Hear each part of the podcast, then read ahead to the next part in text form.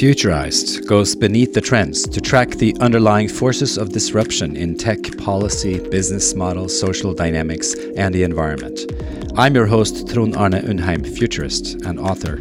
In episode 36 of the podcast, the topic is how 5G plus AR might revolutionize communication. Our guest is David A. Smith, CEO and founder of Croquet, the augmented reality collaborative operations system. In this conversation, we talk about how augmented reality builds on insights that were present among the precursors of the internet, such as Douglas Engelbart and Alan Kay. We explore whether and how AR can evolve into a communication platform that is in some ways more real than co presence, or at least can support simultaneous digital collaboration in a way we have never seen before. How long might this take? What will the form factor be? Will computers as we know them become outdated within the next decade? A word from our sponsor. Do you have business challenges where you would like high quality external input from experts? Yegii is an insight network with access to on demand teams made up of select talent from thousands of experts across industries and markets, including financial services, education, software, energy, healthcare, and life science. Check out Yegii at archives.yegii.com. That's Y E G I I. Dave, how are you doing today? Ah, it's great. Actually, I'm in North Carolina, even though the headquarters of my company is in Los Angeles. Uh, you can work out the reason why. yeah, not particularly pleasant there right now. Yeah, it's a it's yeah. a sad situation around the world. But um, yeah. the, the, weird thing, uh, as you know, I work in collaboration, and it's it's great if you're in that business. Yeah, I, I take. I, I, feel bad about feeling good about it, but know, it's, it's um, the situation. Is, I, I think, uh, in particular, the kinds of technologies we see emerging have been a long time coming, and I think it's really. Know, anytime you have a crisis like this, opens doors for things that were just kind of waiting to happen. So, in a way, uh, we're dramatically accelerating a lot of the technologies that we're going to need in the near future anyway.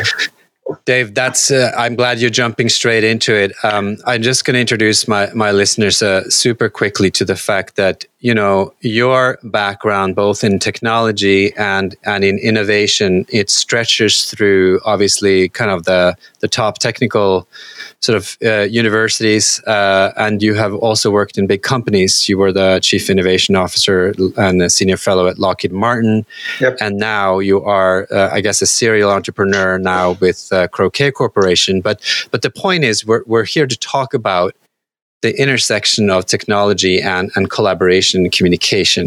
That's right. So I think you know, w- without any further ado, we're going to uh, you know go to that. Except I, I always ask my guests this one question.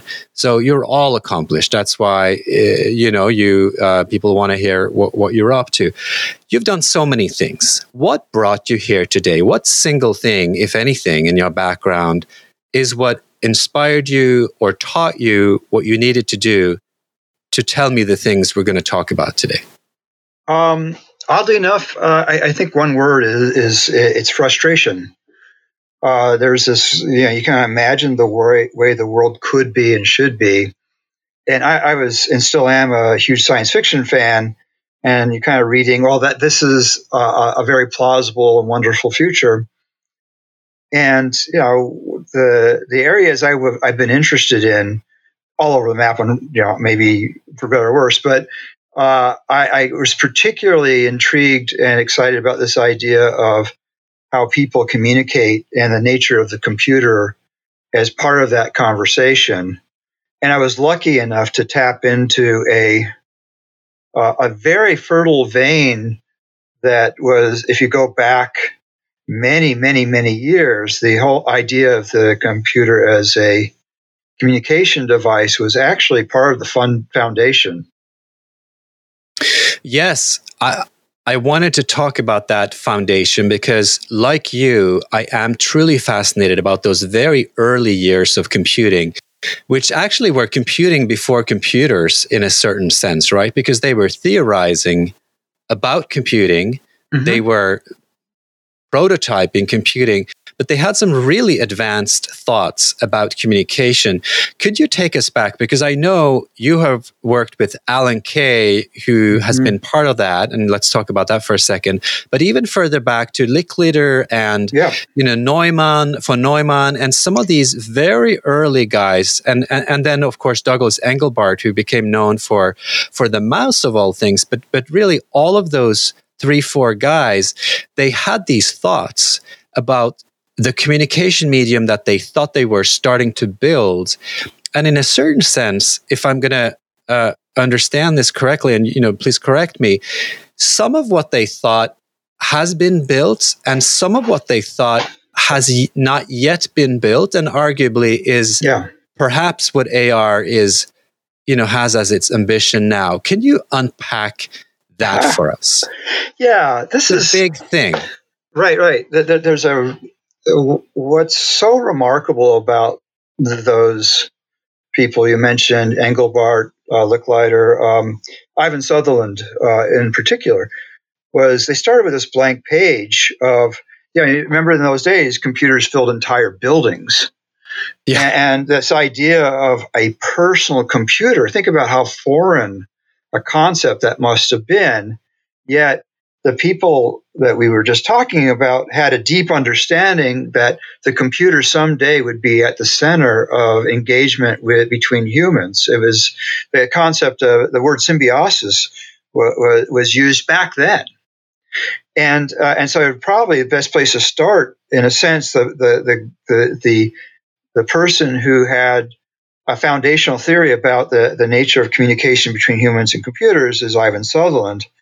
Uh, and you know, people think about Sketchpad, this application he created as the first interactive computer graphics platform, but it was so much more than that because what it really was is a conversation between a human and a computer.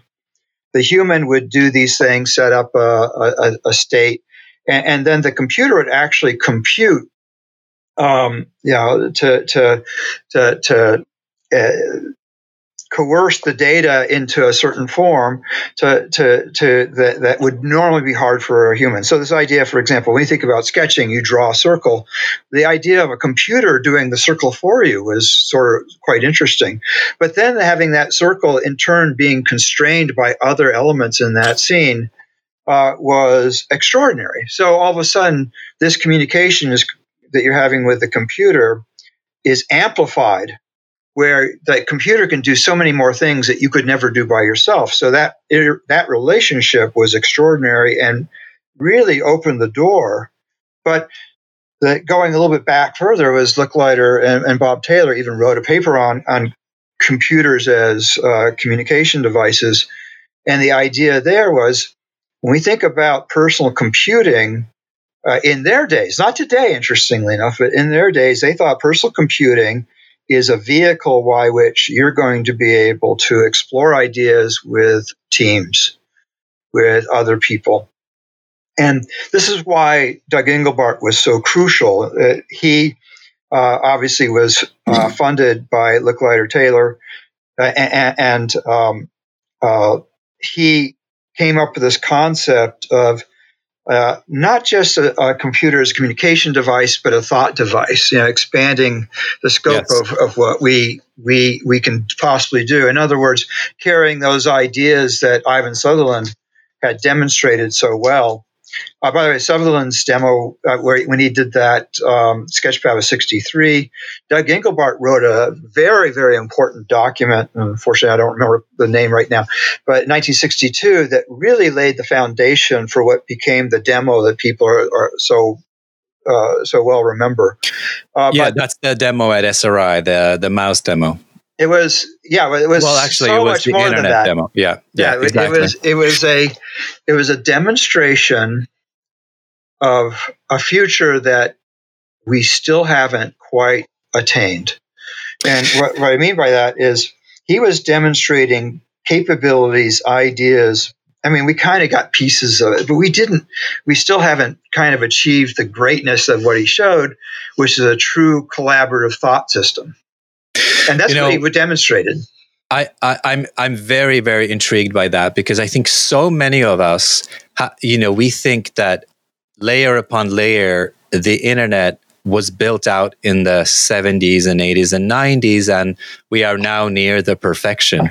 But what you're sort of starting to kind of unpeel for me here is that there was a path dependency maybe in you know in the internet that we then got and then there's another path and there's just so much to unpeel here which I know that you are working on hard, you know, day, uh, mm-hmm. day and night here, uh, you know, in terms of uncovering this sort of alternate road, almost right. like the road not taken. Can you bring us into what that is? Because, you know, augmented reality and telepresence, a lot of the things, you know, 3D, some of those things we sort of think that we are doing. I mean, and by we, I mean like the industry yeah. is doing right now. What is the industry not doing right now in terms of these original principles that you think will lead into true augmented reality uh, and communication devices and, and thinking devices, which right. was your, your expression right, right before here? And, and, that actually goes back again to Doug Engelbart. Interesting note about Doug, by the way, that when the internet was first uh, the first deployed, the first two locations were UCLA and Doug's lab. Uh, you had to have at least two, right? Otherwise, you don't even have a network. But uh, so, but that actually was after that they did the the demo. What they illustrated in the demo was something quite profound. Um, not only were I mean, they, they shared the computer. In this in this case, it was a single computer that multiple people could engage with. Uh, but the, the, one of the really hidden pow- but extraordinarily powerful elements of that computer system was they used that system to improve itself. You know, uh, and how, how, did that work? Improve itself? Can you explain well, what that? Imagine really imagine a programming environment where everything is touchable and and modifiable. And, and by the way, I'm getting uh, directly into the heart of what the Smalltalk project at Xerox PARC was, because Smalltalk was basically not just an operating system, but a system where everything was modifiable all the way down. Doug Engelbart illustrated that uh, that uh, and, and, that it was not just plausible but very powerful. But then, when uh, the Xerox PARC team kind of inherited those ideas and, and, made up some new ones. But the very idea of the, the, the nature of the interface that we take for granted today was invented there by modifying the system that existed while the system was running. So imagine that. It's like uh, one day, uh, Dan Ingalls, who was the implementer of Smalltalk, decided had this idea for his pop up menus. He didn't have to quit and then code and then run it again. He literally kept running Smalltalk because Smalltalk was not just the OS, it wasn't just the user interface, it was a full development environment. And so he could create this new artifact, this new thing, test it out while the system was running. In other yeah. words, you had this ability to modify the very foundation of the computing platform that you're in. And in doing that, they basically invented most of what we take for granted today on your on your Windows machine. Uh, on, on your phones, uh, you know, the, the, ideas of icons, the idea of what you see is what you get, uh, the ideas of pop-up menus, overlapping windows. Alan, uh, Alan Kay invented that in the shower one day uh, to solve a problem with a, a screen that was too small. So all in the shower, things. literally. I like it. yep, it. That's right. Yep. And yep. and think about that. What they did was they started with you know almost nothing, and they built out the entire infrastructure of what we think of a computer interface yes. at Xerox PARC. Then what right. happens is Bill Gates and uh, Steve Jobs get a chance to see it, and what they did, and this is the frustrating part, is they captured those beautiful ideas and that became the Mac and became Windows, and they were cast in amber. So, this rich ability to modify the environment that you exist within was lost.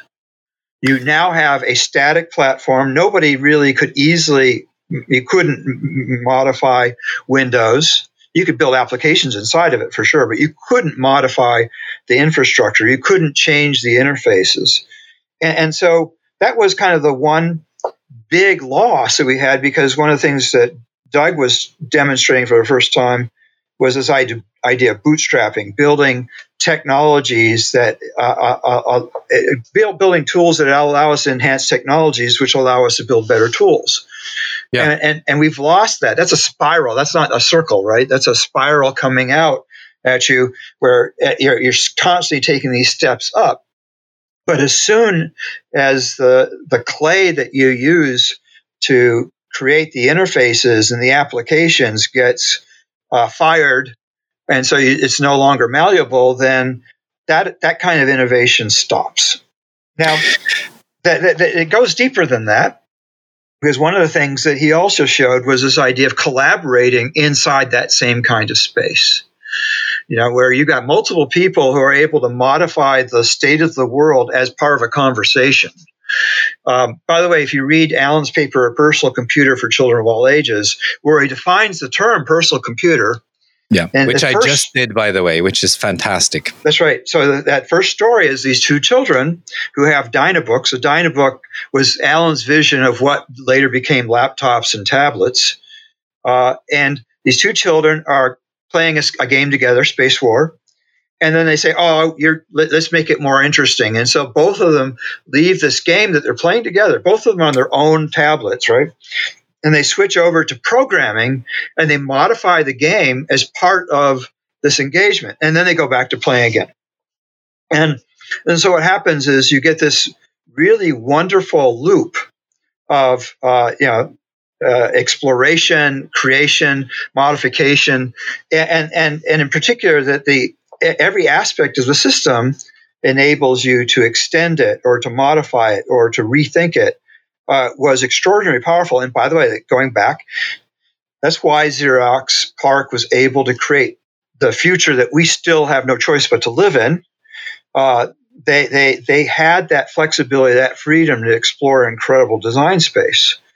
The challenge we have today is that, as I mentioned, we're all this stuff is cast in amber, and so the idea of thinking outside those boxes, the PC box, for example, is very hard for people to understand. It's interesting when you talk to people who are in the field of computer science, they don't realize that somebody had to invent the window. Somebody had to invent the mouse. You know, and what Doug did, by the way, the mouse was just an integral part of a much bigger idea.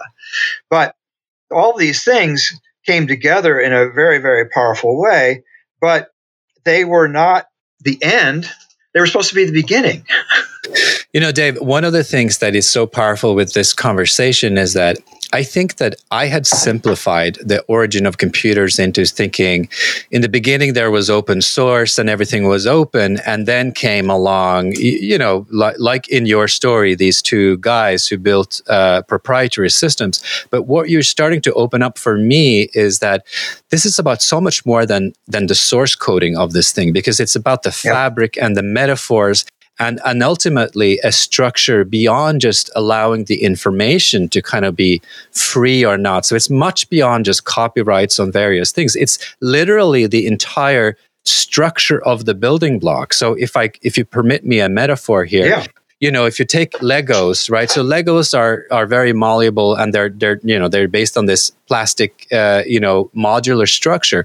But you're talking about you know, and you could say, well, you know, if you had access to to how these uh, Legos were constructed, then everyone could build because you know you had access to kind of the basic building block. You are talking pre the building block. You're saying mm-hmm. there is something, there are alternate structures that don't even have to do with building blocks. So, l- let alone that you may or may not access how this building block is constructed and you can construct it in plastic and this this or that material you're saying um, be, even before this kind of block structure is mm-hmm.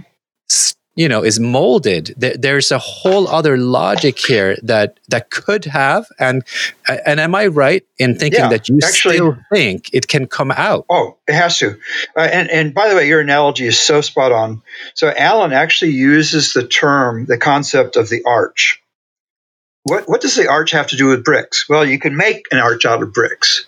But right. the reality is, the arch is a concept that changes the very nature of what it means to build. Right? It, it, the blocks right. are, are not the relevant thing. The idea is the relevant thing. So, what these guys were doing was inventing arches and then figuring out how do we build the arch. And so the bricks, as you said, the objects, uh, the al- object, yep. Alan invented object oriented programming, uh, right. were some of those elements. And of course, they weren't bricks necessarily either. Uh, they they were uh, more like the cells of a body, right? That had their own behaviors, their own capabilities. But but when you start thinking in terms of not, you know, here's this component, or you think of what's the big idea, what is it we're trying to accomplish, then everything arises in support of that big idea. Uh, Doug yeah. Engelbart could not have had that demo without the original idea is that original art arch concept in 1962, and and and, and which which drove everything else. The materials yeah. that that got got made in that, that were, that he used to make that system, I'm not sure they were that relevant. What mattered was he invented the nature of what we think of in, in terms of hypertext, communication, collaboration, uh, the the the idea of a mouse as a pointer. And by the way, that wasn't a oh one day they had this flash of brilliance. They they went through a hundred different kinds of devices trying to figure out what uh, what's the best way to engage with the, the the this interface that we're building. And here's a really spectacular thing that people miss completely. What the mouse does is an amplifier of your intent. And what I mean by that, you know, you're going to move a mouse a couple inches and you have a big screen, like I have a three foot screen over the side, and I can move that mouse from one end of that screen to the other just with a few inches. Or I can move that mouse to be t- between two letters in, mm-hmm. in, a, in, a document so I can edit. What, what's going on is I'm, in, I'm amplifying my intention. Uh, and, and, you know, it's like it's invisible to you because you know you've used it you know most of your life and it, it, it's one of those things that you just assume it works but you don't even think about why it works or how it works. It's just there. But when you think about what computing should be computing going back to ivan sutherland's ability to get the computer to amplify his intent that's what computers should be. And that's and we're still not to the point where we're talking about how do you do that in a collaborative sense? And that's the, the next part of what we should be talking about. But yeah. just think about that. This is like the very first part is computers amplifying our, our intention. And then when you start thinking about collaboration, they actually amplify what we are. So, okay, so this is interesting. Can we just stop for a second about this object oriented programming? Are you saying that some of the insights needed to build the next stage of computing, uh, you know, into augmentation of uh, communication actually cannot depend on object oriented programming the way that we oh. know it? Is it, it goes precedes no, I, I, it? Objects, or, or can you do both? Yeah, you, you, need both. I mean, objects are, uh, in fact, I you need some objects. No, you just I, needed this. Yeah, yeah. I, am not, I'm not saying, by the way, you don't need bricks or some other material if you weren't thinking about those as the objects. What I'm really saying is the arch, the arch transcends material. Sure. In this case, uh, objects are still a extraordinarily powerful way to create interesting things, interesting artifacts. And, and, and in particular, when we go to this next level of you know, kind of the collaborative infrastructure, or the you know, collaborative web, then they're essential. I mean, yeah. it, it, you can't do. And in fact, what's really interesting is we get closer and closer to Alan's original vision of not objects so much as messaging between things, because uh, because that, that that was actually the more important idea. Uh, he, he was uh, he said a number of times that um, calling it objects was a mistake. It really should have been uh, message passing. Uh, but that that that's actually, um, yeah, we're gonna when we talk about what's going to happen in the next level. It, you're yeah. going to be engaging with another person, and you're going to be sharing things with that person, right? Uh, digital things, and those are objects. Uh, so, so we're, we're not uh, we're not you know, we're, we're not backing away from that conceptual model. The implementation will probably change, but the ideas are not going away. But the real big idea that Doug yep. Engelbart's dem- demonstrated in 69, 69, yeah, no, 68, or 68, uh, was not just here's a system but this system is collaborative all the way down. In other words, the computer is a vehicle for communication, collaboration. Uh, it is not just a symbiotic organism between you and me, but between you, me, and the computer, but it, it's it, it, it sits between us, uh, in, in, in, in, in, in a sense that uh, you and I are having a augmented conversation, I call it, and the computer is a full participant in that. You mention some idea, the computer reifies, generates a simulation of that idea between us. It's running bit identical. We see what I see is exactly what you see, maybe from a different orientation, but we're both sharing that object. And then you can make uh, criticisms of it or modifications of it, or, or, you know, basically, we're both able to reach in and modify that idea space as part of the conversation, just like we're talking about the weather. So, David, I uh, before we go into because I actually tried one of your demos, uh, you know, in your uh, current uh, uh, croquet demos uh, with my son this morning. So I have some oh. questions around that, which was very cool. But before we go there, so you designed the first real-time 3D design application for personal computers. Can you just do a little stop around? Yeah what 3D design used to be because I want a place to compare this new paradigm you have. Yeah. And and I think it's it's very easy to sort of say, "Hey, I play computer games. We we can see each other's." And that was my son's first thought too. He was like, "Well, mm-hmm. you know, we have some of this already. I can see when my friend's doing X." Right. Tell me, what was real time and sort of 3D design in, in games and, and, and computing way back when and and what is and how, can you kind of just explain what the big difference is when it truly becomes yeah. multiplayer immersion and the things that you are then going to call true collaboration yeah, uh, well, a little bit of history. Um, so I wrote the first real-time 3D computer adventure game, 1987. It was called The Colony. Uh, that actually led to a number of projects. I, I, met Tom Clancy, the author, that way and also uh, Jim Cameron, who was directing the movie The Abyss at the time, uh, uh, saw saw my game and asked me to help out on uh, doing basically a set um, set visualization tool so for for the deep core uh, world that they built in the in that movie. Uh, my interest in 3D was I was interested in an, an alternative world. You know, what does it mean to um, uh, to be someplace else. I, mean, I was interested in virtual reality at, at, that time. I, I, did. I was doing telepresence. I, I literally had a, a, a, a, Puma 560 robot arm I could control with a thing called Data Glove, and I could pick things up and move it around from a distance. So, really interested in this being someplace else, but still still being you. And so, the game was the first attempt at, at that exploration the fact mm. that it got useful for um, yeah in Hollywood as an example, uh, dis- I, I, decided I should uh, build a plat- an application that allowed you to to create create those worlds versus just me doing it. Uh, that was quite successful. As Virtus Walkthrough the first real time 3D design tool. Um, that led to a number of things. Uh, I actually started a game company, Tom, uh, called Red Storm Entertainment, where we came up with a game called Rainbow Six which is yeah. was actually very very popular. So the but the that that um, uh, what, what happened around 1990, um, I I got introduced to Alan, um, and and it was by his wife, by the way, Bonnie MacBird. Bonnie, you you may know she she actually uh, wrote the screenplay for Tron, and uh, she met Alan when she was doing research uh, uh on on that movie. I love is, Tron. It's kind of the only reason people can pronounce my name is I just say it's ah. like the movie Tron, which you know few had seen before they saw the second one. But anyway, yeah, yeah that's yeah. right. But anyway, so so he and I started talking about what's the next interface, what's the next big thing, and it was clear it has to be 3D. And the other thing that was clear is it had to be uh, collaborative.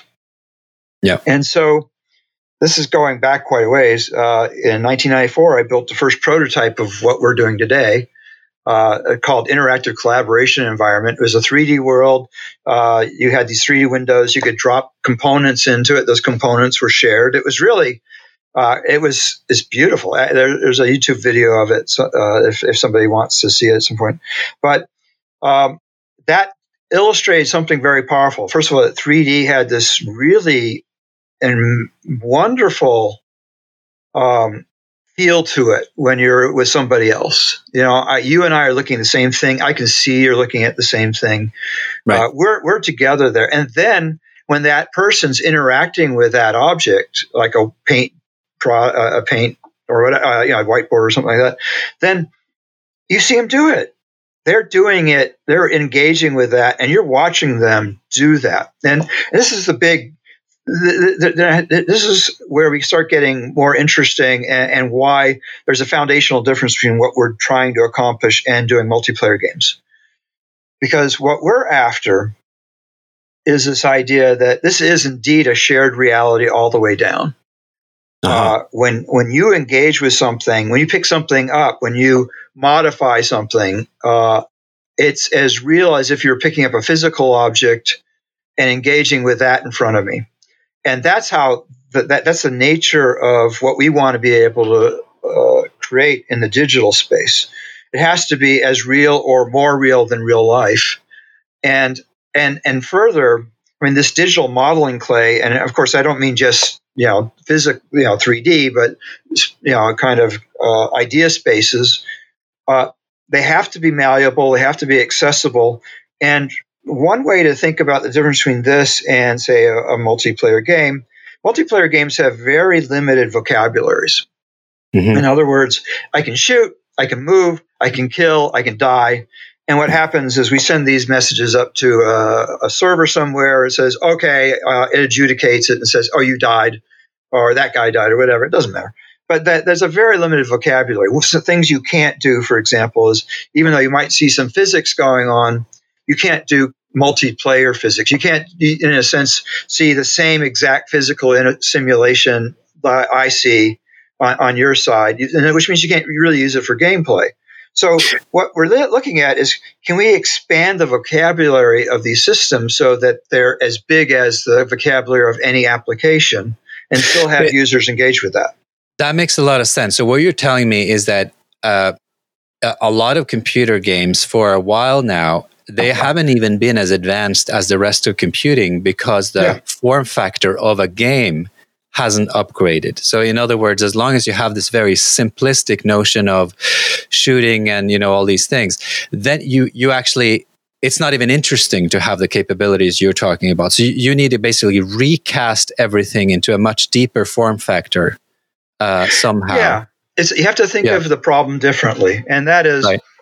uh, and, and in fact, what we we started a project in 19 uh, in 2000 actually that included uh, Alan, of course, uh, Andreas Raab, who was just an amazing programmer, and David Reed.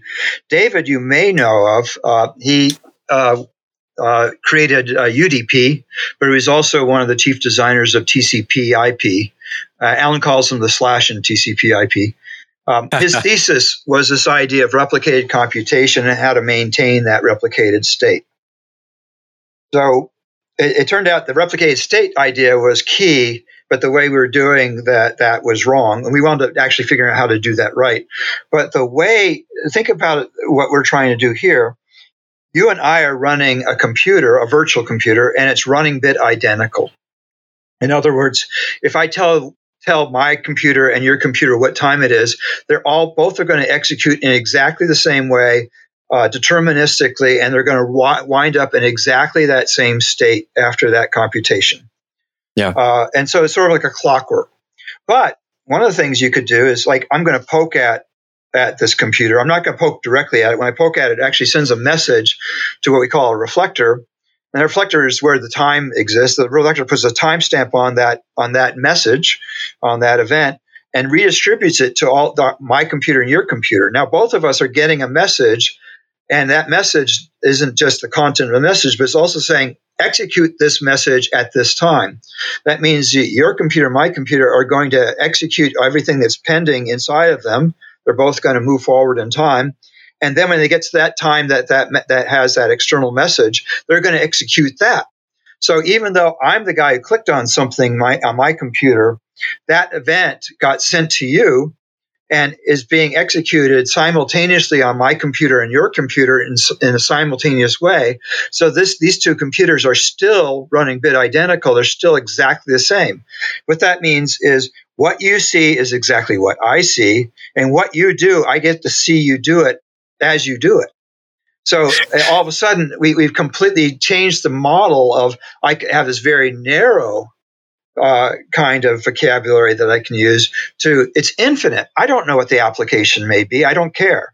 Our ability to engage with it and for it to execute uh, is, perfect. By the way, it includes ability to share complex physics simulations, which is something. So where we are we now compared to where you think we'll get? Uh, you know, and how fast? So, ah. for instance, my son and I, right? He's 11, uh, and uh, I showed him your demo we both engaged on the same URL and a virtual world uh, appeared, you know, a green kind of boxed up uh, kind of space that reminded oh, that, yeah. him, a li- yeah, yeah, reminded him a little bit of uh, you know some of his uh, current games. But then we started playing with it, and and you know we were building uh, little towers and things, and then some figures up to 500 appeared, yeah. like some avatars, and there was a maximum of these 500, and then some of them started dying as we built structures where they fell down. Yeah, so there was a whole if you drop a block on them, they die. they, they, they die. But the point was, whatever he was doing affected my world because it was all the same world. And, and then we started kind of interacting in a way. Now clearly there were limitations on what we could accomplish in that in that world but you know i planted some trees. They started growing. He saw those trees. He could either drop a block on that tree or we could you know okay that that's a tree. And we were building things. We were sort of sometimes destroying things. But I guess for me, the new thing was that we were truly interacting. Whatever world we mm-hmm. you know evolved was evo- co-evolving through both of our actions. We weren't like you know player one, player two. We were truly simultaneously co-creating that world. Now, where right. are we now beyond a demo of how that would work in a fairly simple game and how long would it take you know we are now in covid times like how mm-hmm. long would that take before we are ready to go beyond the current video conferencing solutions before we're going to be able to transform what I know yeah. as an Oculus VR headset. And we're going to truly be able, you and I in this conversation, uh, we have never met. We have talked once before in prep right. of this call, how can we now share something beyond just the conversation, the fact that we're obviously looking at each other, uh, you know, through a screen. We could send each other some messages. If we were playing that game, we could kind of yeah. maybe keep playing that game. But what do you envision happening, and how complicated is that going to be? That's that's a wonderful question. I'm going to touch, go back just a little bit and talk about that game. One of the interesting things that you didn't see first of all, that you notice all those little bots that were running around uh, were running exactly the same. Uh, okay. And what was really important is you were not communicating any of that information to your son. That we were running that that that that app runs at 3.5 kilobytes per second, uh, and which is basically just to maintain that that state that that time. It doesn't. You're not sharing. You're not having to copy anything to anybody. Uh, all that's happening is there, those little bots are running deterministically. Okay, what what's going to happen is um, we I, I, have this concept I call augmented conversation, which is sort of ripping off from Doug's concepts. Uh, but uh, when I think of AR, it's a it's communication device more than anything. Now we have a challenge uh, in that these devices are being created, designed with the idea that they're going to be consumer devices. This is really important key element of, of this is if you look at the iPhone, yeah, you cannot program on the iPhone. Now, only recently, last few years, Apple finally allowed you to have Scratch, uh, that yep. children's programming language on there. But yep. other than that, it is designed from the get go to be a consumer device and only a consumer device. Apple doesn't apologize for that because they're saying it's safe. Uh, and and uh, you know, it, it, it, their model is extraordinary user experience. And of course, if you could program it, anyone, any programmer knows that that's not a It'll good user experience. Yeah. They, they want a black box because that's what uh, their right. founder wanted. They wanted simplicity and beauty, basically. And you're trading off experimentation. Mm-hmm. And remember, uh, Steve Jobs is the one who came to, came up with this idea of bicycles for the mind, which was yeah. how they described the Mac, which is the exact opposite. Yes. Where you're trying to go faster and think faster and do hard things. The iPhone doesn't want you doing hard things. They want it's you to. It's kind of curious that the, the 180 that Apple has done. I mean, not to talk about Apple, but it is a very curious thing that in in sort of wanting to aspire to be basically the perfect instrument for the creatives, they created some of the more closed ecosystems for thinking right. that you could even imagine. But anyway, so so here we are on the threshold of um, the way I think of it uh, every AR device should talk to every other AR device. And the way to what look is at an it, AR device, Dave? Augmented what is reality, your, your, headset. You know, when you put on these things in the future, augmented reality, right? Someday yep. when these exist, uh, and they're yep. beginning to show up. But the, think about this: every phone in the world can talk to every other phone. Every phone yep. in the world can communicate. When you start talking about communication collaboration, that has to tr- transcend platform. And, and so when we look at what's going on at Facebook right now, we look at what's going on at Apple right now, uh, they're building closed ecosystems and, and more closed as they go on because they know that that's lucrative. They want to control their users. Um, but we need a way to provide POTS, plain old telephone service. Uh, and we see that the browser is that vehicle. The browser is extraordinary today. It's extraordinarily fast. As Alan says, it's fundamentally broken. Uh, but if you just use some of it, you don't need the whole thing. Then you can actually create some magical uh, capabilities. And what that means is, and you noticed what we were doing, uh, those applications, those demos that you ran, were running in a browser. Yeah. So we see browser as the equivalent of what the phone is uh, uh, today on, I mean, the, the, the, plain old telephone service on, on a smartphone today is what the browser's role will be on a- a- AR devices in, in, the future, which is this is how you're going to talk to other people. This is how you're going to yeah. engage with other people. And that's where all of a sudden this idea, this extensibility, this ability to engage and modify the world we're in, and also be able to share dynamically, take an object and just drop it in. One of the things you probably noticed when you're playing the game is uh, you just copied it over and it ran, and you were both together. Yeah. And probably one thing you missed is one one of you started first and already may have modified some things. When the second person joins, they were joined exactly uh, where you had left off. In other words, there wasn't any kind of having to restart or anything. It is just pick up where you left off. So yep. that you're having a conversation with somebody and you're sharing this 3D object, this 3D idea space. Somebody comes up and they they join that conversation and instantly they grab that piece of uh, uh, uh of that system. Remember what you're doing. You're not just sharing the ideas. You're sharing the code that made that thing possible. So yeah. just like you grabbed hold of uh, that that game and shared it, uh, you're, you're going to have AR is going to allow you to have all these different kinds of objects that some of them interact or interoperate with each other, but anybody can join at any time and get a copy of not just the world that you're in, but the the objects uh, that they have the intelligence that drive it, and that all of a sudden gets really interesting because now there isn't a barrier of what you can share and what you can talk about. Every object is something can be dropped into that that shared space that both of you inhabit. And uh, and and now next step, is, and you were bringing this up, really key element, a real key idea about AR today is it hasn't been invented yet. In other words, the user interface that people are looking at right now, and you can see it in, in the VR interfaces and that sort of thing, is basically uh, copying the phone interface. So you're but, saying Google Glass, for instance, just to take a form factor of current sort of AR, yeah.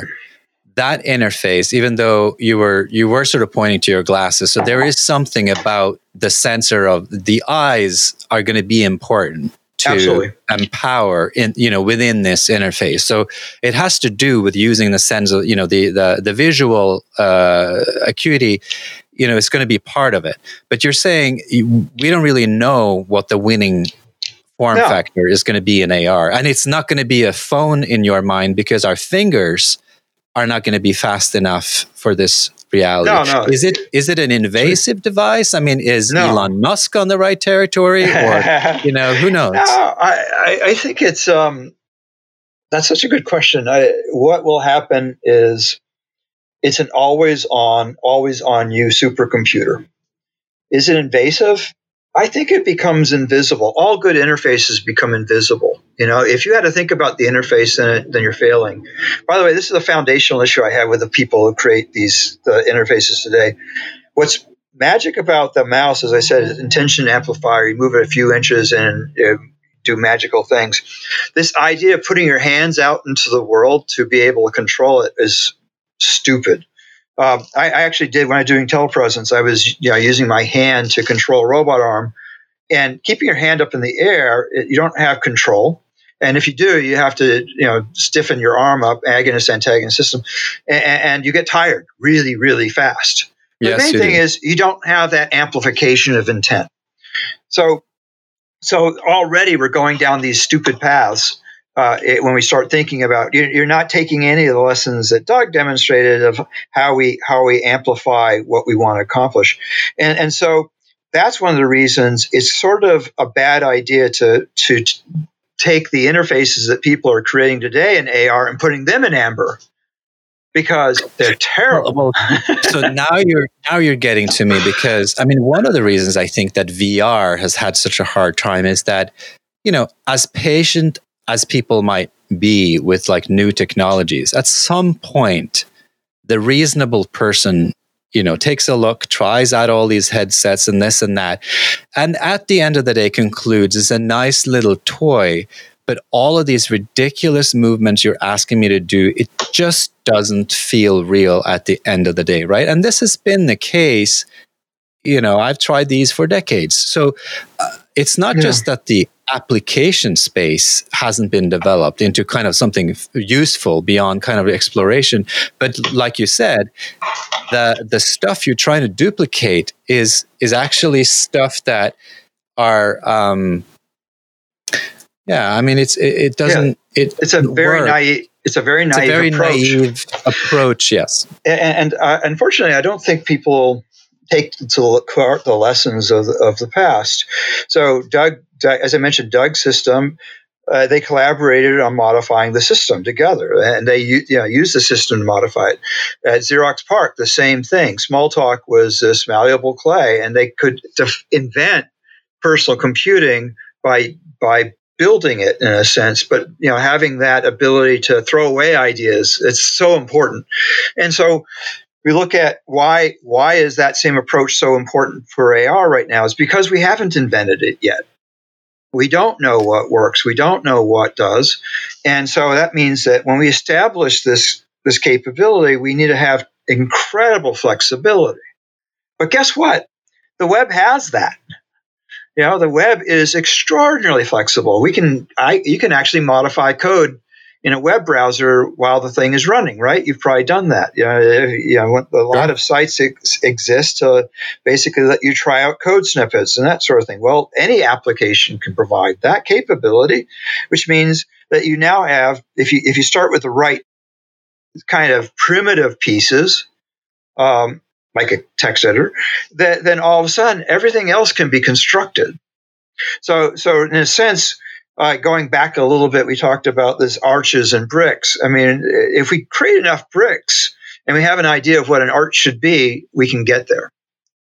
But so you are you're painting a picture of an intensely collaborative digital reality, uh, mm-hmm. which also is built on on on something uh, I guess physical in the sense that it augments our senses, but it it it, it yeah. is tangible enough. It extends into local space. So I mean, so you have something in mind here, where not only would we be interacting via a flat screen, there would be actions that have kind of real consequences in my space. That's is right. That what you're is that what you're thinking? It's a shared reality, right? I mean, we're we're both engaged with this. I make a change. Even the bugs are going to be identical right? Uh, yep. That's essential. And think about. But then, how, how do you do the how do you do the forgetfulness? Because one of the things that fascinates me a lot is you know we talk a lot about memory and building you know mm-hmm. memory, but forgetting the right things is also part, I think, of this flexibility you speak of, right? So if you're collaborating on something it's it's sort of much easier to pile piles upon piles. So I send you ten sources of knowledge, and then I read those. Uh, you, you know, you send me those, I read those. You, you, you know, and you can build based on uh, on that. But how do you take away things in digital space? How do you collectively decide this is not useful, and how do you put it aside without, yeah. You know, and how do you decide on those things as you're building something? How do you do it today? I, a part of it, by the way, I, I, think you have to think about it in a slightly different way. Uh, what usually happens when people get introduced to new ideas, uh, they, it's not like they get an artifact; they do a search, and and then they can see, okay, that's something I'm interested in. I can go deeper, or I can ignore it. And so, the more important thing is the knowledge that these things exist, and then you, when you ha- are in, engaged in that idea space, then you can go find it. Uh, so but, I don't. I don't. You, but if you look at the idea of uh, when you said search, I was assuming kind of a, a, a, Google search engine search. One of the things, and I wanted you to comment on that. Mm-hmm. You know, search engines have kind of like forced us to live in this enormously annoying reality for me where every morning I have to reinvent my searches. Like I could yeah. I could save my search results or like my query you know on a piece of paper or on a on a spreadsheet but essentially i have to repeat the query and i'm not really uh, you know there's no archive there there's no real memory uh, to speak of and i'm kind of re- redoing it every morning as if i had had no thoughts yesterday is there another way to conceive of knowledge gathering than this idea of search? And how does it extend into augmented reality in the future? Um, like what would what would the next generation search engine look like if you applied augmented reality to it? I, I think that context is such an important aspect to this. In other words you're doing something that's like something else wouldn't it be great if the c- computer had an understanding of that higher level idea than just the words that you use and, and can actually do suggestions of things that are like this that you may be interested in sort of a semantic level instead of a syntactic level so yeah. i think that's what I, I could imagine happening uh, especially as we start building out things uh, you know, I, I, I, sort of look at it uh, how are you going to talk to a computer to tell it to create a simulation? That itself is very. Um, I mean, obviously, you have to say words. Uh, yep. So, but but the reality is, what ha- you, you're trying to relay an idea space to the computer. And of course, what's neat about it's interactive. So the computer's going to say, "What do you think of this?" And you say, "Well, it's totally wrong. Uh, try it. Try it this way," and, and it'll refine itself and I, I sort of think it, of it that way. And, and, that's a sort of a search. It's a mm. searching an idea space, though, not necessarily just looking for the, the right keywords. And, and but, but this is kind of I'm I'm not I, I, I did AI years ago. I'm not doing it today. Uh, but I, that's how I imagine the computer is going to be smart enough to understand what it is you're after based upon the context within which you're trying to solve the problem. Uh, and I have no idea how to do that. That's probably, it's one of those like miracle happens here uh, in, in, my design. but but so that's I guess you know uh, I wanted to bring this back to our our own physical spaces. So you see guitars in my background. I see some guitars and some etudes uh, in your background. We share mm-hmm. music uh, right. as as an interest. To what extent is this next iteration of computing uh, related with improv? You know, improv Oh, yeah. relies on a very detailed knowledge of some basic patterns, at least in my world. And then you improvise based on certain allowed flexibility within those very rigid structures that you kind of, at least when you're doing it as a team, you have to agree on. So, yeah, you know, I, I you know we agree perfect... on the four bars, we agree on some of that, right? right? How, how does that transcend into kind of an augmentation on the digital space? it's so interesting that you use that. Uh, so Alan's a musician, and he said the computer is an instrument whose music is ideas. And and I took that one step further and said, you know, this augmented conversation is jazz. Uh, uh, somebody throws an idea out that is shared, an object, an, uh, some artifact, a thing that we can both, and then all of us are able to then riff on that. Yep. You know, explore it, as I said, criticize it, modify it. That that that's a mutual exploration where all of us are contributing, hopefully, to add value to to that exploration. And that's very much, uh, you know, when when people are engaged socially, there's so many interesting rules associated with that. You know, it's like how you even hand a glass from one person to another, or a business card in, in Japan. There's very well structured things that are become invisible to us. In AR, we're going to be engaging with these things, and we don't really know what the nature of politeness is inside those worlds. A good example, stupid, simple example is so both of us are working on a whiteboard and then I do undo. Do I undo the last thing I did or do I undo the last thing you did because you were the last guy to draw? I don't know. I, that, that's a weird, I mean, it's a simple example, but it's one of those things. If I delete the last thing you did, you might get pissed off. And on the other hand, what you did might have been really bad, and I want to get rid of it. Uh, so you, have got this, uh, you know, the, the computer systems not only have to help us engage technically, but they have to help us engage um, emotionally uh, and, and socially which is but a Dave, weird I, thing. I, I, agree, but I think you said you know you used to do, uh, do AI. I think that so much of what's going to have to become AI, and you know people are scared about AI, but I think you know for decades here we're looking at a system that's a combination of AI and humans, right? Because right. so much of this context that we're talking about now is just not going to be fully automated. However, even if you semi automate some of the steps in the process, we can radically augment our own ability to co create something much more significant. Right. right? Is, so it uh, is about figuring out which particular steps are easier to modularize and get right. suggestions from from the machine, and which steps we're going to have to correct these AI systems. Uh, I mean, I oh, think almost forever, you know, no, I, I for a long time. But yeah, it, it's the, the idea of of this in a sense. You ask a computer to provide something; it's to replace a blank piece of paper that you have. It's so much easier to criticize than to create, and, yep. and so in a sense that that's the first part. But here's a really key th- thing.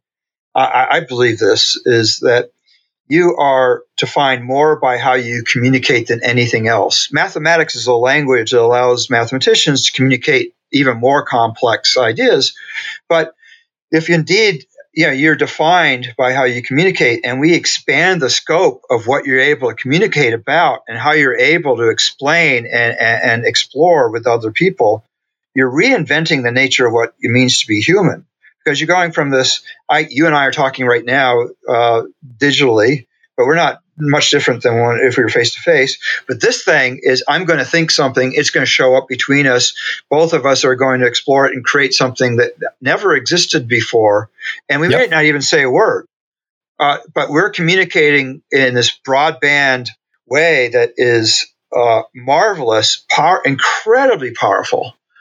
And Dave, I think that's why I was so intrigued when when when we had our initial conversation because I think one of the things that has fascinated me endlessly is that as long as we're just talking about replicating face to face, technology will always lose. In fact, um, I wrote a whole PhD about that. I mean, yeah. it's pretty obvious that you know as long as you're trying to replicate why would you always lose it's actually a mathematical argument one you know one plus one is always going to be more than one so you know if you mm-hmm. have you and I sitting physically together, and you can add a machine on top of that.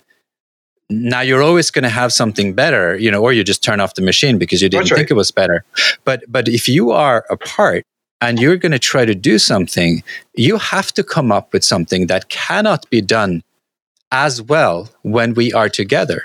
And unless you come up with something that cannot be done as well as we are doing it when we are together, you're never going to win. You're not mm-hmm, never going right. to create something that is actually an exemplification of our becoming a virtual species. And I think this is fundamental right now because everyone's thinking about, you know, online learning and, you know, remote and, you know, COVID and this and that. That's all nice, right? We have a, a, a crisis on our hands, which, you know, puts us confined to our houses. The real killer applications will, would, would have to do what you were just saying. Mm-hmm. They would have to create an object common between me and you where we would see no benefit of having a coffee physically together or or I don't know touching hands and saying yay you know over a blackboard we would literally be exploring something that is best done when we are physically apart so what are some of those things because I, th- I think the use case for that hasn't been fully explored like what are those things I, don't that we could repl- then do yeah I don't think it replaces you being apart I, I actually think that it's important to keep in mind that uh, there, the bandwidth of human to human communication includes a lot more than uh, just eye contact or here's this digital space. You know, the way you hold yourself, the way I sit. I mean, these things are. Uh, th- there's a lot of data that's going between us. So when you're face to face, you actually do. It's always an improvement. Uh, but what are the things that enable us to really explore? Is um, I, I always, because I'm an engineer, I always look at that sort of space, which is sort of obvious that you're going to design a new airplane and we can actually do virtual wind tunnels and try out and literally modify the wing structure as the thing is running. That, that that's a that's sort of a simple example. Another one, uh, obviously, is you start modeling your organization and you see all the parts of the organization. You see the flow of data from parts to parts. In fact, one of these things, one way to think about the stuff we do is create these little collaborative rooms. And collaborative rooms can first of all be connected to other rooms. They can contain other rooms. And so you can imagine that whole structure uh, permeates the organization. So you can actually get from going from one of these links to another to another to, to see the entire organization pull up the organization and do a model of that and, and say do a what if. The magic thing about spreadsheets is they allowed you to design a virtual company and and try it out and see what happened right uh, and and that's what we're looking at here is this ability it, it's like can we actually start doing modeling of complex systems uh, collaboratively where we're actually able to explore all these avenues all these idea space and and and come to a much deeper understanding and and invent something that never existed. But isn't the combo, the unique killer kind of application here is if you think about these early MOOCs, right, the multiplayer online games where yeah. essentially the part of the magic is you would never bring that many people together. First of all, it would be way too expensive, right? You could do it once and then you're yeah. done. Now, in our world, you think about a company, right now we just physically can't put that many people together. It's not safe. Right. So the the real interesting application, I guess, would be if you started saying there's now a, a kind of a symbiosis between modeling what 10,000 people would do together and then mm-hmm. actually bringing 10,000 people yeah. virtually together and then having them collaborate with a meaningful enough digital fabric that what they are co-creating becomes you know only possible in that situation. And you know mm-hmm. even if you had 10,000 of them together it would be like too many thumbs right? It, that, that wouldn't just wouldn't work. But so yeah each person's working on some facet of the big system and almost everything you do in any organization is collaborative in some form it may sure. not be instantly collaborative. In other words, I, I, I, send you an email to send you some information. I send you a spreadsheet. You modify, It, you send it back. Uh, there's a lot of that. But at the same time, imagine if all those things could be uh, uh, instant. Uh, you know, just like both of us are talking about this, both are modifying, and, and so the, the, everything's a conversation. Um, but the other side of it is being able to kind of do these deeper dives uh, as, as part of that. You know, I it, it's an interesting interesting question because if you look at traditional um, uh, enterprise ecosystems, they don't do very much. You know, I mean, they, they don't really yep. have the modeling that you would imagine that they'd have. They don't really have the way of monitoring the organization and, and doing the, the, the what ifs that the spreadsheets actually enabled that very very few people know how to use. And and so what happens if we can help help with that? And that's where AI maybe is going to play its most important role, which is it's going to help relatively naive users do much more interesting things. Uh, and, right. and, and that that may be the, the true win. Um, yeah. But uh, you know, at the same time, I, I, just sort of see everything. Everything humans do is in some form collaborative. You're, you're building something for somebody else. Uh, you're communicating with somebody, and if all of a sudden the scope and immediacy, immediacy of that were transformed, uh, you know, I just sort of see it as a uh, ex- I mean, that's where the amplification occurs. And that's what gets me excited. I mean, that's why I started this was how do we make that all come true? And yeah. a lot of it's being done. I mean, the headsets are getting pretty reasonable. I expect what Apple comes out with in the next year or two is going to be really good. Uh, so technical barriers are dropping. But the foundational part where we see these things as a way of collaborating, primarily collaborating that's not given the thought it needs. And the other thing is, although I know Apple's going to make an amazing device because that's what they do, my guess is it's going to be very much hobbled by the fact that it's going to be a consumer device to start. It's going to be, oh, you want to get from here to here, there? We have a product called Maps that will take you from here to there. But yeah. but they're not necessarily going to say, well, think about it. They're going to own your reality, right? You're going to wear these things all the time, and they're going to define what you see and what you engage with. And it's like that alone should bother people. But the, the other side of it is that there's going to be a hard limit to what's possible, and that's that's not what should be happening. We should be looking at how we're going to amplify the opportunities and capabilities that we're going to have. I mean, every every every person's going to be inventing uh, as, as, part of this, and that's eh, going to be well. Every person is going to be inventing, yes, ideally, but and and, and mm-hmm. I want to kind of just bring this all back because yeah. our conversation could could you know could go on forever on these topics. And I typically ask my guest a uh, guest a question that I'm not going to ask you. I say, you know, how do you track this area? But it seems to me that what we're talking about is much more than tracking. What mm-hmm. you know, we're talking about a future avenue of computing where you seem to be asking people, uh, and I don't know exactly who, but you you want all of us to engage in a much more direct way and realize that this is basically the future of how we can express ourselves yeah. uh, di- digitally. So then my question becomes a little more fundamental in that. And it's not, you know, h- how do I get, how do my listeners get into your world, sort of in a theoretical sense, but it is how should we, as individuals, professionals, uh, you know, whoever we are, engage with this new reality so that it doesn't just come to us when Apple creates a product. Yeah. In other words, how should we reread some of these papers we have talked about from the 50s? Should yeah. we are there companies today doing these things in AR that we should look at? How, how do we get access to the inside of I, I guess your head and other people who are exploring these things? What is the best way to interact with our impending future? Uh, it, it's a really good um, that's a fantastically good question, and I'll, I'll tell you the the ray of hope that permeates this space is uh, the web and what we call WebXR. Uh, WebXR is a new protocol on top of the web browser that allows you to build uh, both AR and VR applications on top of it. I think the the role of the web is going to be, uh, in a sense, the liberator from the walled garden.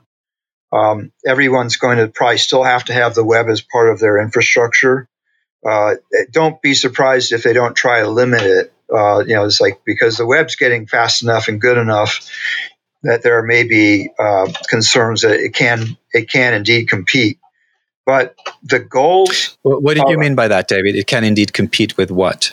The with governments. Gardens. No, with the walled gardens. Yeah, yeah, yeah, I see what you're saying. So companies, I would be concerned because individuals and startups and and kind of like uh, bad players too can basically yeah. very quickly put up a structure that can start competing in very serious ways. That's right. Commercially and and idea wise, with with very old and established players. That's uh, that's what I'm understanding. What you're saying. That's right. Yeah? And remember, there's no friction there. You you're able to try app out without any issues. Uh, if you probably, you may notice there's a QR code, and that QR code can be used to pass that same app to another phone instantly just by scanning that QR code. So yep. friction-free deployment like that is uh, extraordinarily powerful because that's you know that that's the a necessary requirement for viral distribution. Yep.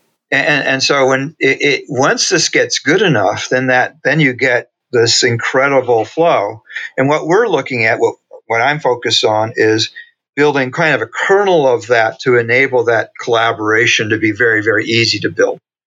Yep. Um, and, and so when you take WebXR plus what we're doing, and the other things that are really neat are 5G. Uh, you know, people probably dismiss it because you don't really necessarily need it to watch movies because you're on, or 4G kind of does that. But 5G has some really nice capabilities. One is extremely low latency. One of our goals is you want to be able to play ping virtual ping pong. Uh, you know, and, I mean, have virtual ping pong and, and music, right? I mean, right. do you, is 5G already going to solve some of the I mean, you know, the pandemic has has made it terrible for musicians trying right. to uh, to produce something together or sing a choir. Right, choir is a horrible thing for for the pandemic. Right, you, you really can't meet up and sing. H- how could you do that uh, with five G? Take care of most of that latency, or, Not, depends, or, or some of it. Right, if you're if you live close by, then you're okay. You can have like sub ten. Uh, maybe sub 20 millisecond latencies, which is where it's right at the edge. But yep. as you know, if you can't do a sing along on a cell phone uh, yep. because uh, it's just so much latency. So for if you're close by, we're not we're not changing the rules of physics, laws of physics here. All we're saying is if you're if you're close by somebody else, then the latency between you two should be you know 10, about around 10 to 20 milliseconds, and that's good enough for doing things like music. It's also good enough to do ping pong. Uh, and, and that's that. if you're further apart, you won't be able to do music. I know, I, you know, you're not going to change the speed of light or any of that, uh, but you should be able to do a lot of things. Uh, that, and so, you know, the degradation is not necessarily going to be but, but, this is interesting, Dave, right? Because what this mm-hmm. actually says for these and, and music and uh, and ping pong are, are, two activities that we typically do physically co-located. But what you're saying is, you know, the, the speed of sound and, and the speed of light is not going to change. But if we are in a situation where we either by choice or by necessity cannot physically be together as long as we are physically proximate as in like within the same town or within the yeah. same college dorm you can do an enormous amount of things virtually so we're not That's actually right. talking about two extreme realities you in dubai uh, or you know you in north carolina yeah. and me in boston we're talking about in the same city in the same town That's maybe right. in the same college within the same kind of within uh, yeah. Uh, 10 so, square miles, right? Or so one square mile, even better. That's right. So your woodwind quintet can get together because they, they could before.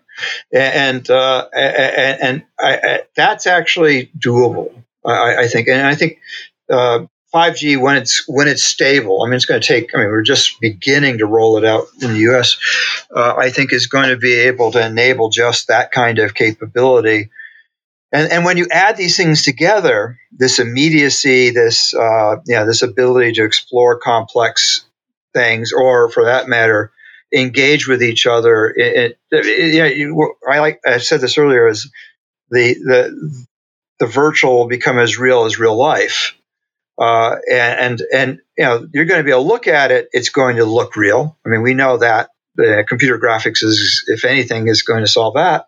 But the other thing is when you touch it, I mean, you may not feel it, but when somebody sees you touching it and it moves, it responds. It'll respond exactly as if it was a physical object, uh, yeah. and, and it'll, it will have that immediacy, and, and, that's you know kind of the the exciting part of all this is uh, we're we're not just amplifying us, we're amplifying the world around us. Uh, in a, a, really profound, deep way, and every af- I, I think of it this way: is every application in AR should be collaborative. There's no reason not to. everything, even even your personal information, you may want to share some aspects of that on occasion. But imagine if if at the foundation, just like uh, know, with Smalltalk, everything was made out of objects. Uh, what if, and by the way, also the Ethernet was part of that infrastructure. And Ethernet was invented also invented Xerox PARC. So everything could communicate with everything else. What if everything could be collaborative? In other words, you just build an app, it's automatically collaborative. You, you actually have to do something to make it not collaborative. That, that means then your ability to share these ideas, to share dynamically, uh, friction free, it just works. You, you don't have to think about it. Yeah, well, and and then I mean something that I'm uh, amazed by, and this may not be in this decade, but if you add kind of the possibilities of synthetic biology on top of this, now you're and manipulation of atoms and and things with nanotechnology. Now mm-hmm. now you're talking about possibly being able to build synthetic biological worlds that can be assembled and controlled digitally so that you can not only touch something that feels real, but you're touching something that actually is real. And, and remember, part of what we have to do is build tools that allow us to build better tools. Sure. And, and that's the key element. That's where the real uh, explosion comes. Uh, as soon as it, the, the, there's going to be a lot of players that try to cast it in amber and, and freeze it and say this is the, all that ever will be. Yeah. Uh, the nice thing about the web is it's uh, it gives us, at least for the time being, the freedom to start exploring these bigger ideas that we have to have. I mean, the reality is uh, we have huge problems facing us. Uh, COVID's going to pass, but some of the problems we, we face uh, as a species, uh, as a world, uh, are in front of us and you're thinking uh, about uh, in the environment or you're thinking about yeah. uh, well, crime so, or were you thinking no, about crime crime is never going away no I, am talking about the you know we look at the challenge of, of global warming in particular which i, I believe we're past the tipping point of fixing it socially uh, you know, it's like driving a few hours, a few miles less is not going to change the problem, which means it's now become an engineering problem. In right. other words, think of it as the Manhattan Project of the of, of our our children's generation is getting going, and they need tools to be able to address this problem, and it, they have to be collaborative tools, just like. Uh, Los Alamos was a collaboration of the you know the greatest physicists in the world.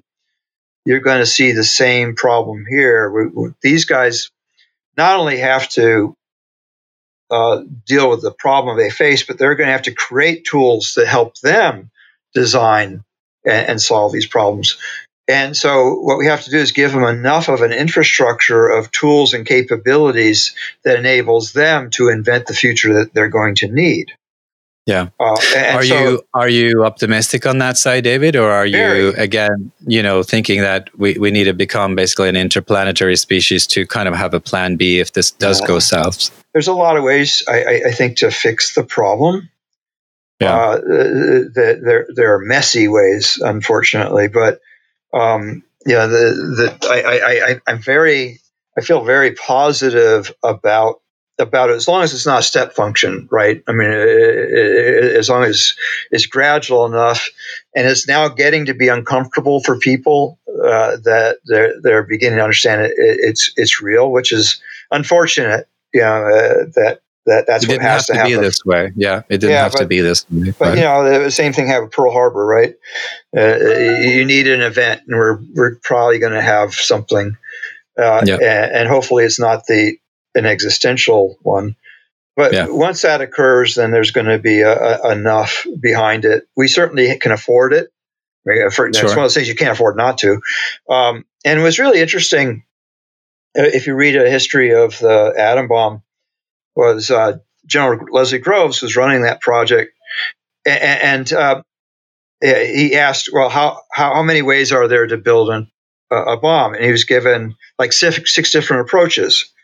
So his what he decided to do was he did all of them. You know, a big country, we have a lot of money, and we could do all of them. Well, that's what's going to yeah. happen here. Yeah. You know, how many ways to, can we figure out to to solve this crisis? Yeah, uh, we're going to have hundreds. And it may not be six. Yeah, exactly. It may be six thousand actually. That's right. You know, depending on on the granularity uh, you want to go down. But the tools that we're going to need to solve these problems, everything from engineering new kinds of uh, satellites or uh, batteries or yeah, you, you, you name it, um, new kinds of computers may be required. Uh, we need tools that enable people to create those. Yeah. And so, in a lot, a lot of ways, I see. I, have said AR is a supercomputer. You, you, it, it's always on and always on you, and I see that as it's going to replace your PC. It's going to replace your smartphone.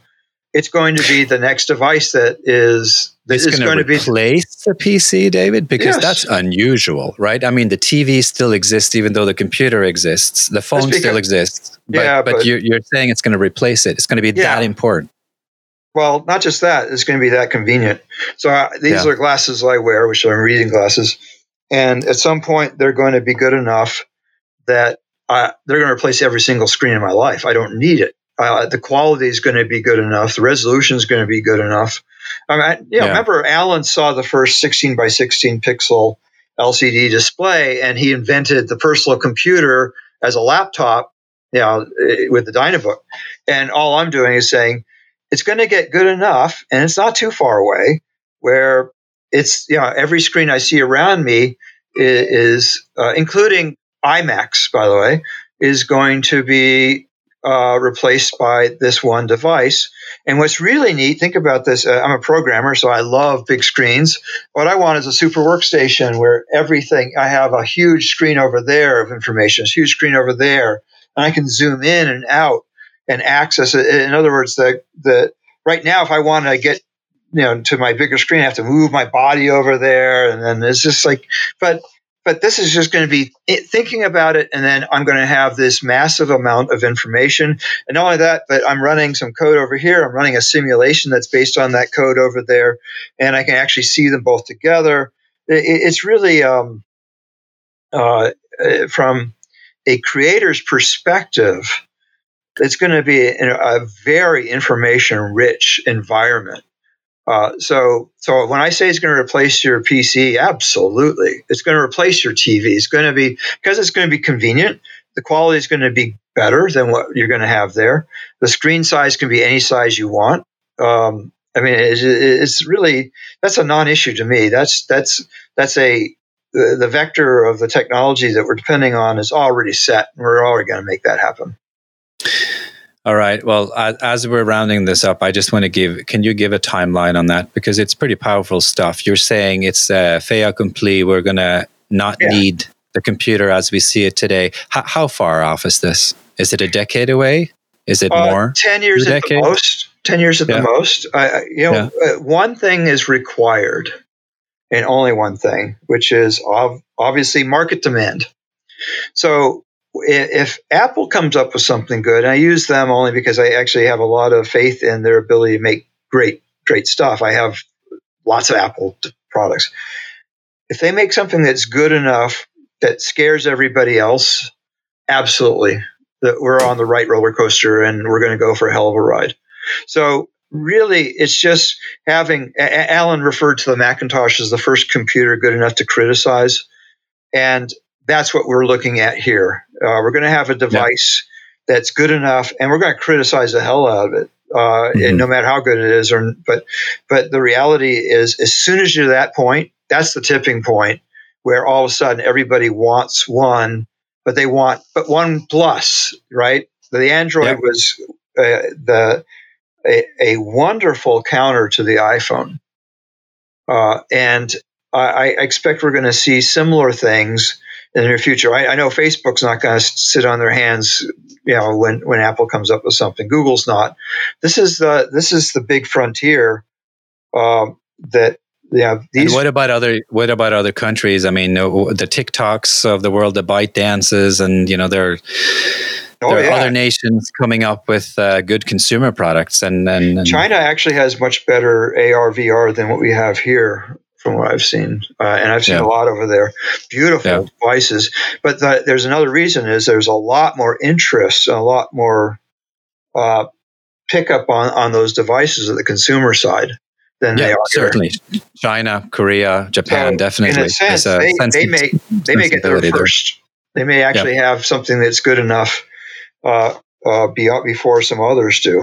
I mean, I certainly I love this a lot of the stuff I've seen out that come out of uh, come out of China, and and in fact, that's sort of a worry that we're not being anywhere near creative enough uh, hmm. in this space because I, I, think it's strategically important that we have a. So, David, just uh, just as we're, I mean, I, I keep asking you new questions, but Croquet, so that what you're building is is that not going to be a consumer product? Are you? I mean, what form factor ultimately are you trying to to to to because you know you you talk about these changes, but you're yeah. a big actor potentially in many of these things. So, what kind of a product do you envision your efforts are going to go into? Yeah, Croquet uh, is, know. uh, is uh, the I, I mentioned is the kernel of the operating system. Yeah. So it's uh, one of the back end yeah. kind of enablers. That's right. This. So when you build an application on top of Croquet, it's automatically multi-user. It runs bit identical, just like I was saying. You play yeah. build a game on it, it's going to be perfect multi-user without. Yeah. And it was. It, by the way, it's all client side. So when a, when a person creates a an app in Croquet, the, the server has no state at all, and and also the messages are encrypted from one user uh, from end to end. So the, yeah. the, these reflectors, which are stateless servers that we have, can't even see the messages. So yeah. So what we see it this is just the foundation of building what we think of. It, uh, uh, when I when I think of these collaborative this collaborative infrastructure, Croquet is a necessary piece to that.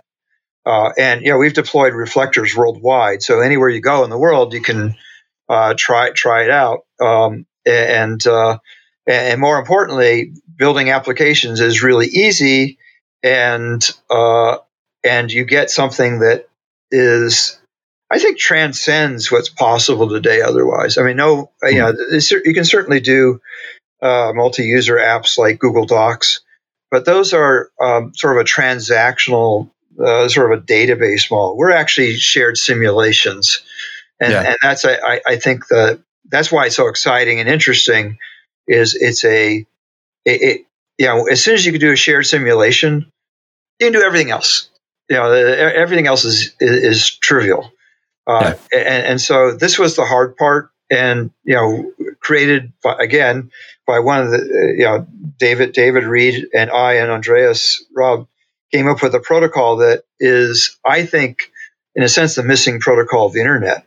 Um, yeah, and uh, uh, and I don't say that lightly because I think that's we need to have this ability. We need this co- deep collaboration. We need this ability to share uh, these dynamic spaces, and that's why we built it. That's why we designed it, and um, and, and it really, oddly enough, was trying to keep Doug Engelbart's and Alan Kay's vision of what computing should be. We needed to get them to become real and and we're very proud of, of what we built. David, on that on that note, thank you so much for what you've shared with us. I, it's it's an utterly fascinating future that we are building. Yeah, together. Oh. Hopefully, you know, many oh, of us taking thank, part, small little part of it.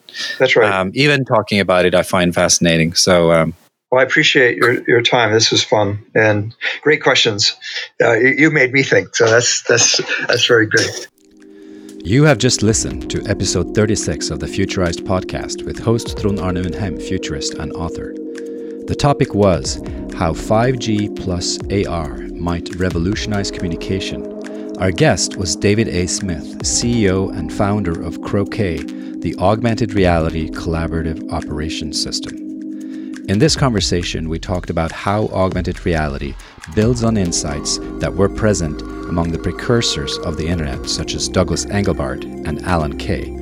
We explored whether and how AR can evolve into a communications platform that is in some ways more real than co presence, or at least can support simultaneous digital collaboration in a way we have never seen before. How long might this take? What will the form factor be? Will computers as we know them become outdated within the next decade?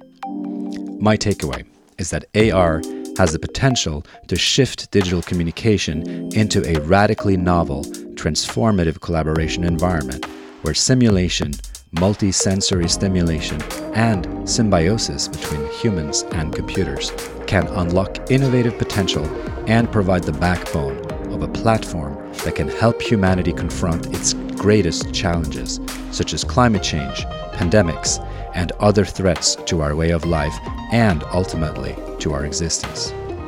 With the pandemic, we now have an incentive to build this out a decade earlier than it would otherwise have happened.